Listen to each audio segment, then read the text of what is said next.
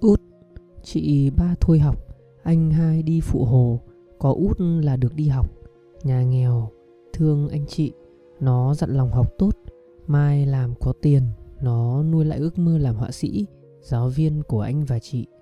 Thời gian trôi, út vào đại học, rồi ra trường, tháng lương đầu, nó chạy một mạch về, xẻ đôi số tiền vào lòng bàn tay anh chị.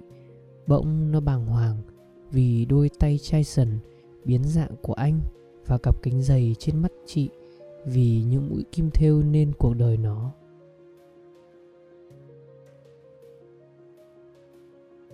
Thương ba.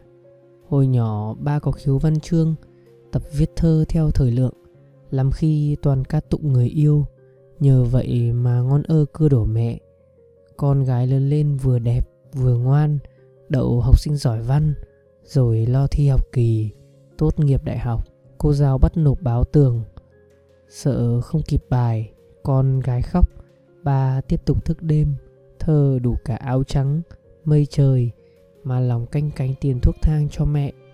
Về hưu, Hỏi sao không làm thi sĩ. Ba chỉ lặng lẽ cười, Mắt yêu tư.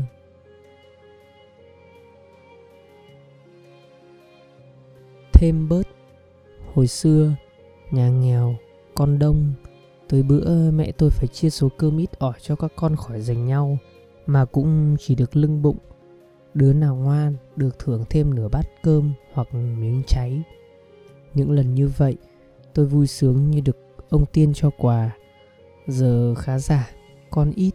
Bữa nào tôi cũng phải dỗ dành Ép buộc con tôi mới chịu ăn hết bát cơm. Hôm nào ngoan Nó được quyền rút bớt nửa bát. Những hôm ấy nó vui sướng giống như tôi được thêm miếng cháy cơm hồi trước.